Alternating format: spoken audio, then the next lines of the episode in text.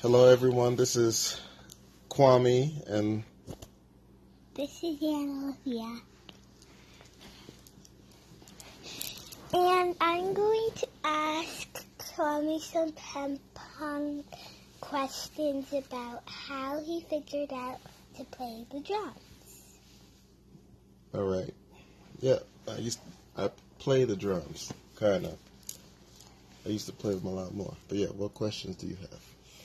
My first question is, how did you get to play the drums? Um, so when I was a baby, my parents gave me a drum set. And uh, it was a little plastic drum set that had a picture of a clown on it. Um, that was kind of my earliest memory of playing the drums.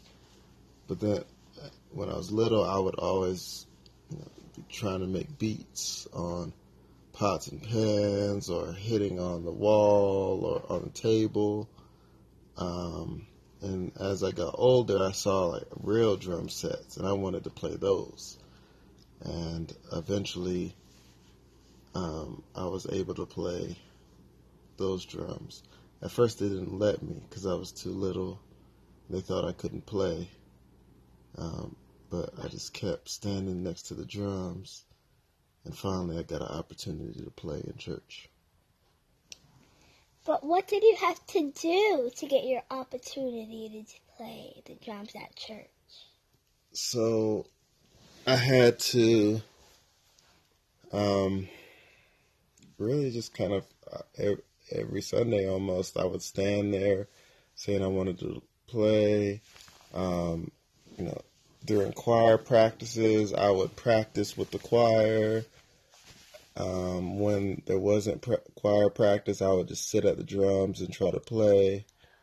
Um, and uh,